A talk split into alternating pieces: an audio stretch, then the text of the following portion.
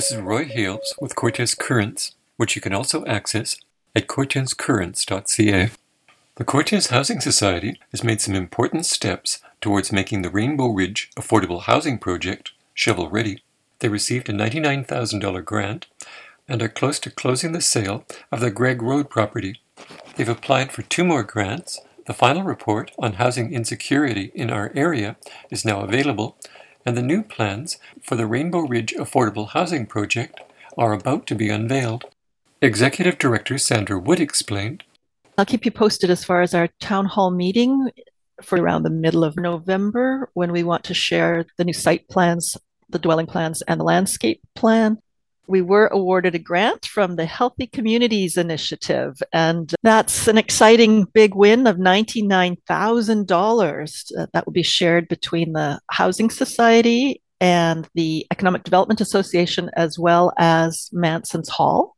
Plan is to connect those three properties more efficiently and hopefully more beautifully so that people can walk from the health center through the Rainbow Ridge property into the Community Economic Development Association property next door and ultimately to and from the hall. It's an east west corridor. That connection doesn't exist right now, and that's a way to keep people off of Beasley Road if they want to have a more pleasant forest experience. We'll create a more vibrant village core and have more connection between our three adjacent properties. It's also should give us the money to renovate the old deck on Manson's Hall, which is starting to show a lot of wear and tear and doesn't have ramp access for people who have mobility challenges.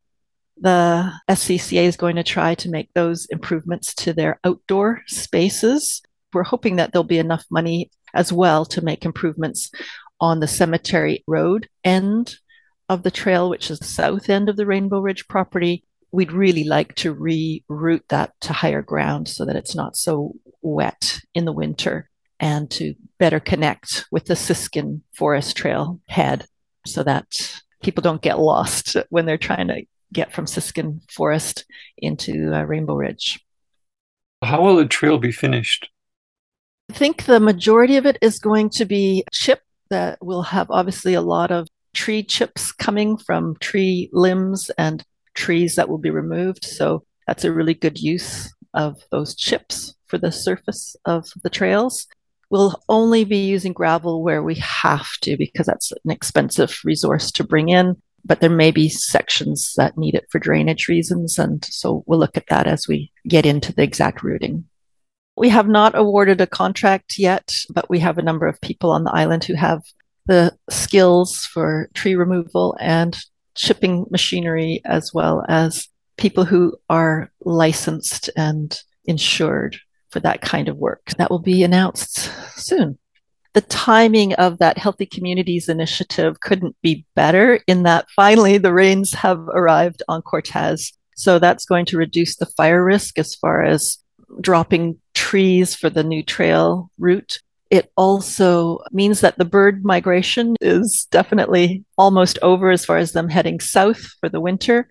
Our plan always was to do the trail work through the winter months so that we would not impact the bird nesting. And our plan is to have that finished by April 1st before they come back looking to build their new nests. Earlier this year, Wood informed Cortes Currents that the Cortes Housing Society had been given a property on the corner of Gregg and Sutil Point roads.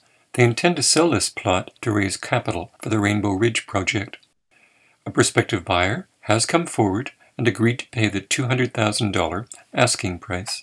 We are hoping that the sale is going to close this week. It's between the lawyers right now, and the paperwork is hopefully being completed.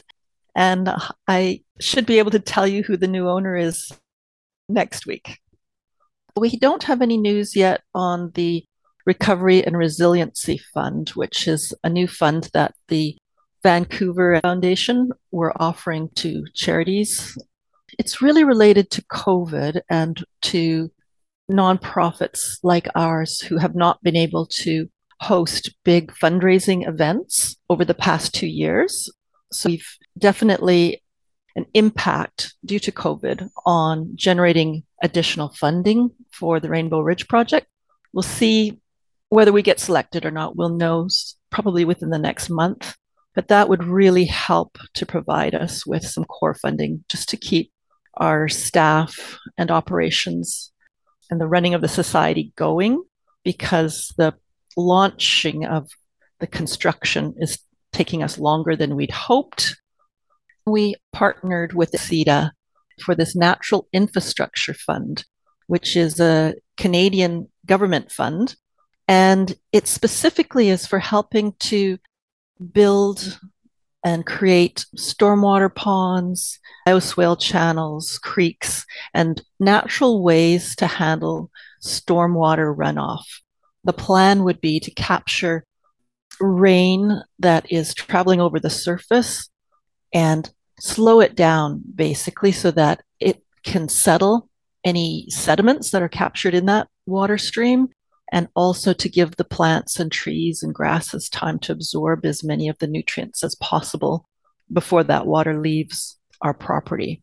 I think the Canadian government is realizing there's a lot of ways we can do that without using concrete and culverts. And this is a way to try and work with nature to deal with storm events. And uh, we're pretty excited to be partnering with CIDA and uh, implementing that as a solution for both our properties. The Cortes Community Housing Society was one of the key stakeholders in the recently released report on the island's unsheltered and at risk population. 110 Cortes Island residents participated in the survey and reported 159 people living in untenable conditions. These range from 11 people who were homeless during 2021 to those who cannot afford their rent or mortgage payments, to people whose homes lack heat, indoor plumbing, or water. It represents a large portion of people who are already living on Cortes who responded to that survey because they're feeling like their housing is unstable or unaffordable or maybe not suitable for their family size or their family dynamics. It really gives us a better picture of who we're trying to help with the Rainbow Ridge project and the first 24 townhomes that we're going to build. It's studies and surveys like these that really help us prove to the funding agencies and the government departments on how critical the need is here in a small community like Cortes and how expensive it is to develop in a remote rural location. You've been listening to an interview with Sandra Wood, Executive Director of the Cortes Community Housing Society, about recent steps they've been making towards making the Rainbow Ridge project shovel ready. This is Roy Hales with Cortes Currents. Goodbye.